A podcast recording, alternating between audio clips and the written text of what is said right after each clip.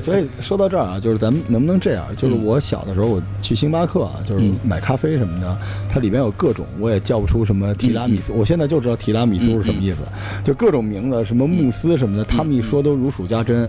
其实我们也不知道那是什么，你们能不能给我们就是科普一下，大概有几种这种西点的这个，就是都怎么叫，大概都是什么东西？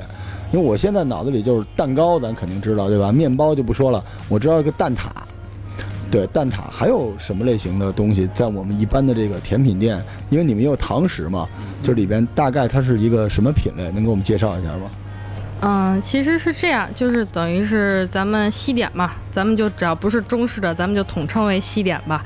呃，它是这么几个大类分，一个就是面包，一个就是蛋糕类，然后一个就是起酥类这种酥点类，就像咱们就是这种有层次感那种酥皮的，然后还有一个就像是 cook cookie，就是这种小小饼干这个。哦其实它大概是分成这么几类，然后这几类之下，然后再去细分，然后再去呃做一些口味的细分、状态的细分。是这样，可能咱们现在主流市场上卖的比较好的，呃，就是先从吃的最多的就是蛋糕吧，就是戚风蛋糕、海绵蛋糕，呃，当然其实我们说的也都是一个它的一个主体的蛋糕，嗯然后中间再加一些各种调制的酱、奶油，然后呃加一些材料进去，还有一些造型，然后。之后呢，就是嗯，就是必须要用冰箱冷藏的一些了，就像是慕斯、布丁这一类的。嗯它就是需要在一个呃冷藏的环境里，它要是到室温呢，就比较容易融化了。哦当然，如果要是用一些植物性的材料的话，哦那就是金刚不败之身，就是所以这是就是慕斯啊、布丁这种东西，都是算什么呢？算蛋糕。啊，它不算您说的这个呃这个酥皮儿的东西，对吧？对对所以它他们基本上他们的材料就是，是不是我理解就是，这奶油奶奶油这一块儿比较多的，因为看着都嗯挺软的。对对，因为您看，嗯，它尝起来它的口感都是入口即化，偏很轻盈的那种状态，然后不会说吃了一个我顶了，我饱了，嗯嗯，是不会不会是这种状态所以。基本就是拌拌咖啡用的东西是吧？哦茶，像我们东西，比如说我们标榜自己用原材料是最好的，但是现在大家虽然说已经达到了说我要吃甜品，要吃下午茶，嗯但是在比价面面前，价格面前，大家还是会选择价格更，哦很多人还会选择价格更低，因为他觉得外表都一样，嗯我吃他也吃不出区别。对对对，所以其实像我们刚入这一行的时候，有的时候有客户跟我们来联系，真的会比较费劲，在于他觉得这个东西，他你就不应该卖这么贵。包括之前真的有人问我说，某某某品牌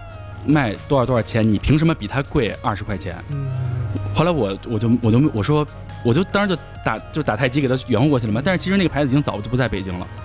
就是其实其实大家对这个追求是有，但是还不知道要去怎么追求。其实我记得之前陈小青老师说过一句话，就是现在做餐饮，不管是甜品还是说餐也好，大家更注重呢，更注重的都是说它外表是怎样，而很少有人注重它真实的口感和内在是怎样的了。对，所以说大家都是觉得这个好看，比如说脏脏包一下火了，炒起来网红，像什么榴莲盒子这种，它一下火了，大家都去买。但其实大家都也就是说网红 OK 火，我买了，我吃着了，好不好吃？还行吧，挺好吃的。其实他根本就吃不出来好吃不好吃。明白明白。对，所以现在你们有什么自己特别想做的事情，或者想尝试的什么？就是这个搞研发的这个这个新知小姐姐有什么特别想，就是特别扯的一个想尝试的产品吗？嗯，我是那天就是有一天就是一直你不能说有一天吧，就是一直在思考啊，就是呃，比如说有美式甜点，有法式甜点，就是。就是有各种各样的，就是别人国家的这种甜点，可能老美吃了就会特别甜，齁死人的那种，又齁又腻。然后啊、但是人家那边地区的人喜欢这种口味儿。然后呢，可能像日本那边呢，他就会追求那种极致的松软，他就越越松软越越清甜，他就越喜欢像什么长崎蛋糕啊这种。然后呢，我就在想，我们中国大好河山，五十六个民族，有多少有多少就是新奇的玩意儿，多少新奇的食材，我没见过的，我没吃过的，我觉得我都可以拿来玩我的烘焙。都可以加到我这个元素里。哎呦，对观察员老铁又有有话要说了。我这个有的时候一聊啊，就容易把这个节目聊偏了啊。主要是我今天这个听到新知小姐这一说，就是想发明一个这个中国的，就是我们特有的啊。中甜。对对对，因为我本来觉得聊甜品，像我这种比较运动、好健康的人，可能跟我呃关系不大，我很少吃甜的。但是但是。我父亲呢，我我们家老爷子是一个特别特别高超的面点师，哎，这个做这个什么面点呀，你比如发面呀，然后做糖三角这种比较简单的东西，最厉害就是我们家老爷子存老面，你知道吗？你知道老面是什么吗？哎，不知道吧？很厉害啊！知道知道，节目效果。哎，我们家那个老面。按我们家老爷子说，这面够五十多年的历史，就是和面的时候揪一块，然后把这新面添进去，然后再这么来回来去的倒，这老面。所以你发面各方面做东西，你像我有一个就算毛病吧，我们家是这样，因为少数民族最早我这个这个民族他做这个糕点是比较有名的，而且我们家早年间也是开这个餐馆，所以他会留这个东西，而且也算有偏方。所以你要我一般在外头一些这个糕点啊，或者什么饺子、包子这些东西乱七八糟我不吃，因为跟我们家做的那个质量真是差很多。因为就那股味，就是用那种老面发出来的。我一说外头牛气，我那吃那东西够十几年，让我这个这个手艺，你们在外头都吃不着，就这么一个。呃，另一个我还想到其他一点啊，就是两位这个烘焙师在这儿，我就问你们一个问题啊，说这个奶油各方面。你们就一定品尝过牛奶各方面这种，有没有试过马奶奶油？有没有尝试过马的奶？对，马马奶油。对对对，就就就我没有获得它的途径。没没有吧？没有吧？这个这个赵本说在啊，我我也问你一个问题啊。我也没尝过。不，你有没有尝试过骆驼奶？骆驼。奶。没有没有对对对。没有，就长驼峰那个骆驼没有没有没有，你这个见识太少啊！对，全全都会在全都会你你你这走南装备你喝过吧？我们家我们家楼下就有，是吗？骆驼奶，骆驼奶，对，就专门有一品牌，咱们是要接一硬广进来吗？这骆驼奶挺挺好的，因为我我父亲喝点这个，对，强身健体。那我再问这个全都会另一个问题，你有没有喝过驴奶？驴毛驴，你赢了，你赶紧说喝我，要不你就指不定下一个什么奶，兔子奶没喝，兔子奶味儿都出来，真没喝过，真没喝过。我跟你从小你都是怎么长大的？我跟你这么说啊，这个我是有一个这个风吹草低见牛羊，这个有马放牧这么一段，就是有那么一两个月，然后去这个内蒙啊、新疆玩儿，你知道这个。中国的奶制品其实时间很久，就是一个草原文化。然后在那个地方，一般牛奶是最次的。虽然说你可以看见那个老妈妈每天早上起来会挤一些牛奶，但这些东西它可能是对外卖，然后会用那种大铁桶啊装着，然后对外卖。然后他会做一些奶皮子，也就是咱们所谓的奶油。他会用一个特别大的那个布，那个那种棉布之类的，把这个奶都倒在里面，然后两个人这样晃荡。晃完以后，最上的那一层就是奶油，那叫奶皮子，他们就都叫奶皮子。然后呢，牛奶下一档，就是比它比牛奶要高高高一点的是马的奶，哎，马奶。然后大家会做这个以后会做马奶酒，而且这个马奶做完以后是成块的状态。呃，我当时那个在草原就是过那么几天的时候，就每天会看那些。呃，就是那牧民的孩子特别小，可能有五六岁之类的。每天早上起来，他要拿这个奶来洗脸。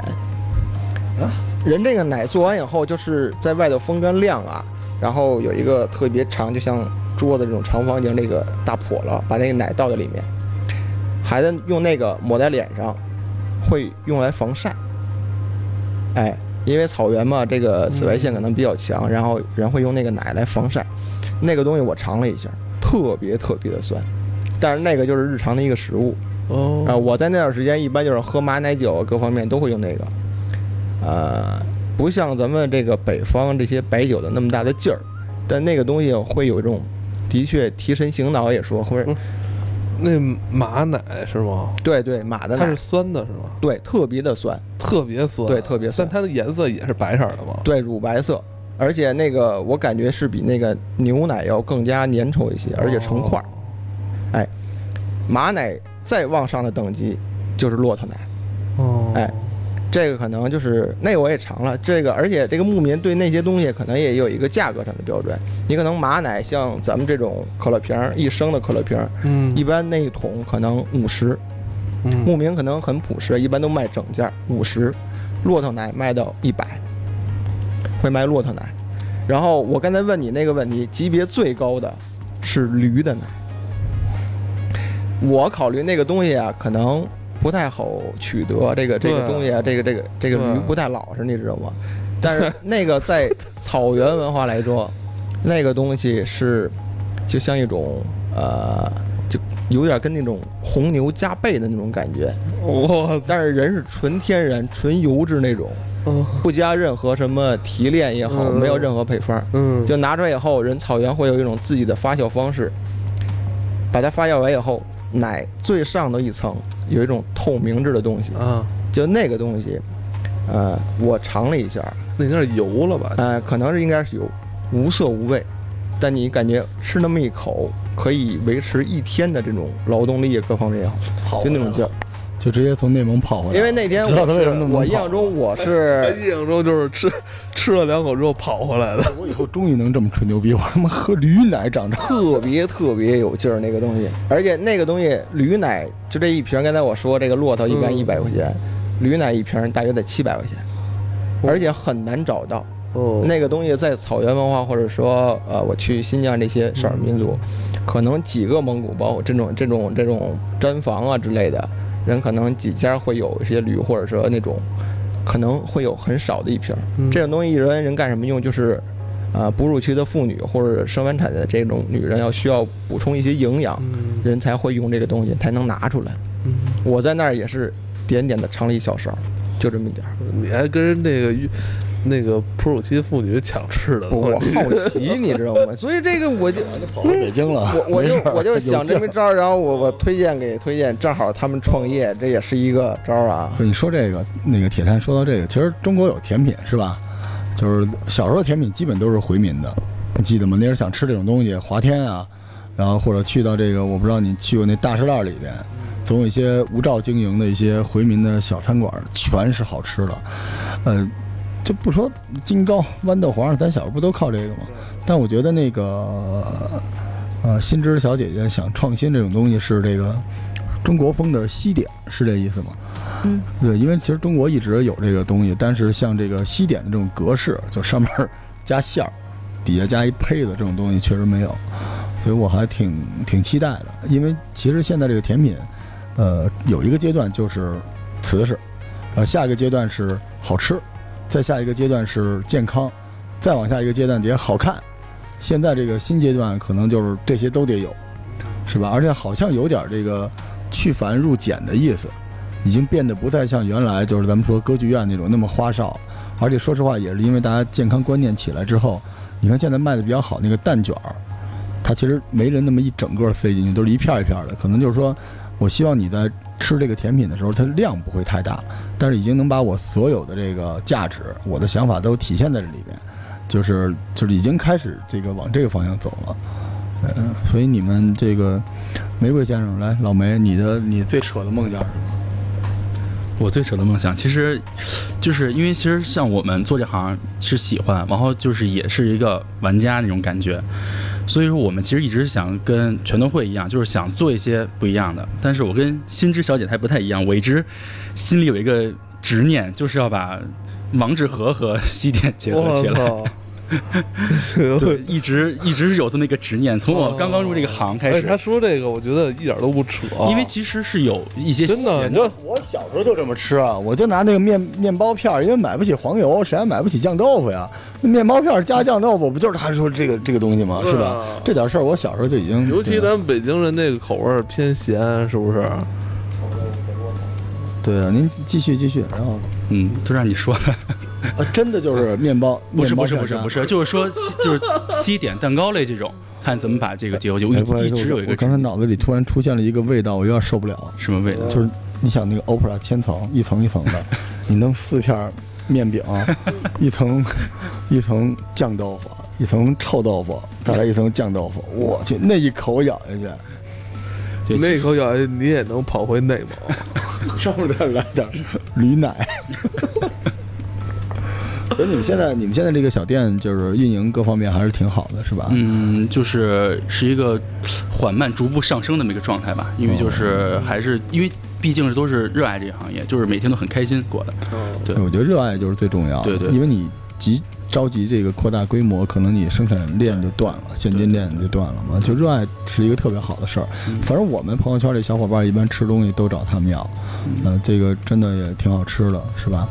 那就这个呃，老赵，老赵，嗯，我就我比较关心，现在你们是通过电话预定，然后你们来，呃，找配送公司，呃，外卖是吗？有有这个吧？对，是现在是这样，我们就是最基础的有一些合作的第三方外卖平台、哦这种，然后就有正常的像普通的点外卖那种也有，然哦，后像其他我们有一些合作的婚庆公司，然后会议服务公司，包括那个写字楼的物业物业公司。但等于你们还是，如果是要走利润的话，走利润的话，还是走这些大单子，对呃吧？会好一些，因为像公司的话，像尤其是大公司，它有公司哦企业的形象和文化，嗯它会需要这些东西，而且但我觉得你要走口碑的话，还是得走散户，那些呃散户容易帮你散发。对，也有。其实比较多，像之前我印象比较深的是，之前去年吧，有一个新娘，是我们一个就是是一个婚庆公司、嗯我们合作的婚我以为又是一蛋糕呢。新娘，一个新娘，然后她从我们这订了一个甜品台，之后她相继把她姐姐妹妹闺蜜全推推全都推荐给我们了。哦因为其实这个东西还是，像现在已经有一部分人会察觉到，或者就是产品之间的不同了，但是她可能没有一个途径去说怎么找到好的东西，那可能比如发现了我们，就把我们推荐给他的对对对，他的这关键就是朋朋友觉得这东西好，你才愿意真正去尝试。但是其实最重要的一点还是说，毕竟是食品嘛，就还是说要关注于产专注于产品，就是要保证产品就是安全。对安全肯定是不用说了，最关键的。还有就是好吃好看，就色色香味，就这种东西都是要有，不能说我光顾着好看，往里塞添加剂，往往里塞稳定剂，那那样的话也是跟我们的初衷是不一样的。所以他们这个刷情怀的下边还是扎扎实实的一个一个非常靠谱的一个正经的生意人，这个质量什么之类的都没问题。对，所以我觉得他们特别越来越接近日本的那个匠人了，就是自己首先得喜欢，然后认可自己所干的这个事业，真的，真的，如果一旦要做大了，反而不一定能保持着这种原味了，是不是？对，因为这个东西有一个界限，就是你从一个爱好者到一个从业人员是不同的。对，就是随便来一个人说，我泡杯咖啡就敢说自己是咖啡爱好者，我回家就是就是为了发朋友圈，然后经常你们也见过哈，弄一板儿里边弄点这个小饼干，上面嗯，搁点藏红花什么的，就说自己是这个烘焙师了。但一旦他把这个做成职业之后，他首先不是说赚不赚钱，他那个责任感、那个担当就先上来了。对，但是又有一问题了，我想问你，就是我如果只保持这种小的、很独立性的这种运营的模式，那我可能肯定会，我利润会受到影响，对吧？我如果现在就他们两个人，可能如果一旦做大了，人多了，是吧？你你这事儿你怎么办？你说你又得保证说人家有一个更好的一个怎么说利润的回报，是吧？又得保证这种独立的运营方式，这其实也挺矛盾的，是不是？你知道这个饥渴营销这词儿是怎么来的吗？就是其实我给我洗一下这个词儿啊，就是我为什么要说这个？像小米一开始说饥渴营销，它不是因为在做饥渴营销，是只要你赢了，你放个屁都是有道理的。它是因为它一开始产量不行。这个在日本很多人说这个它每天就只能做两百块，是因为它产能就两百块。所以这问题我倒觉得是这样，就是说，跟匠心关系不大，是你到底想赚多少钱。你只要有够，就说像他们这两个人，你可能只看到他产量不多，你没想到他挑配还低呢。所以如果他热爱这个东西，他踏踏实实的做，其实他是够他吃了。我就想跟这个创业的够吃，但是人家还得说更让生活更美好呢。这可以涨价呀！你你你最愚蠢的方式就是你做了五个蛋糕都好吃，大家都想买。这个情况下你就做一百个，你这不就死了吗？因为你肯定质量就下来了，对不对？他原来就我说的去五台山拉鸡蛋拉一车，现在得拉十车，他拉不回来，所以品质就下来了。有朝一日，玫瑰先生也使这个什么时候也叫什么植物奶油，是吧？人造奶油。所以最简单的方法，如果你的蛋糕足够好，你就让它的价格上去。而这个跟一开始你选择的行业有关系，所以甜品本身其实还是有上，还是可以往上走的，是吧？上不还有什么什么天鹅、黑天鹅什么之类的，对吧？所以我觉得人家自己当事人他就是这一波人特别有意思。这说好听了，说难听点叫高不成低不就的这波小伙伴啊，最有情怀。你就没看这个烘焙师，你还没看他们家那个设备得多少钱呢？我认识几个咖啡小伙伴，下期我带过来，一聊天说一个月能回本儿，说的可棒了。结果回的是房租的本儿，咖啡设备五十万，那从来没往里放。为什么？他喜欢，所以喜欢这件事情，减掉了成本。而做生意这件事儿，只要维持正常就行了。所以不着急做大，先把自己的兴趣充分做够，然后找缘分，对吧？通过咱们这小平台，要不有人去找他们订点蛋糕，好吃的蛋糕；要不有人加入他们，慢慢做就行，不着急。就最惨的是，你管自己叫匠人，然后做着马云的梦，那到最后就什么都不是了。您说对不对？所以踏实做，我觉得这样挺好。主要我特特想吃他们那个蛋糕。哦，那我还指那个铁蛋糕，我你要喝那驴奶呢。好啊，今天聊得挺开心的，就聊了一个挺接近市场的一个话题哈。嗯，对，因为创业真的不容易，但是一直就是有人在问这件事情，就是因为我岁数大嘛，有人跟我聊天聊，就是情怀和商业之间的关系，其实没关系。嗯当你这么想的时候，你已经就不是原来的那个自己了。对，所以踏踏实实的，在这个阶段，为了做自己的兴趣，就是拼命的让这个兴趣别亏。然后等你到了一个阶段，市场会告诉你下一步该往哪走，是做成饥渴营销，还是说 OK 我放弃了，我把这牌子卖了，大家每天日产一万个，那个时候你可能又重新回到创业状态去做这个王致和臭豆腐拼配，但那个时候你回头一看，说玫瑰先生已经满大街都是了，这是我曾经做的，也没关系。所以，与其有那个时间去琢磨自己该情怀，我是谁，我在哪儿，还不如踏踏实实的把这王致和蛋糕先做出来，是吧？嗯，好吧，哎，最后你们还有什么想说的吗？啊、其实就是首先想感谢一下袁隆平爷爷，就是、哦，就是让大家都吃饱了饭，嗯然后让大家在吃饱了肚子之后呢，就是对生活有一个更美好的追求。因为对对对，我在想啊，就是咱们现就是很感慨啊，嗯感谢自己生活在一个和平的年代。嗯，嗯如果说是在一个吃不饱肚子的年代里，没有人会说我想吃蛋糕，我要吃西点，就不会有这种东西，也不会有这种行业。嗯哦，就是首先就是有这么一个大环境，就是给你这么一个平台。然后现在大家呢，物质生活会越来越好，然后大家精神上的追求呢也会更高。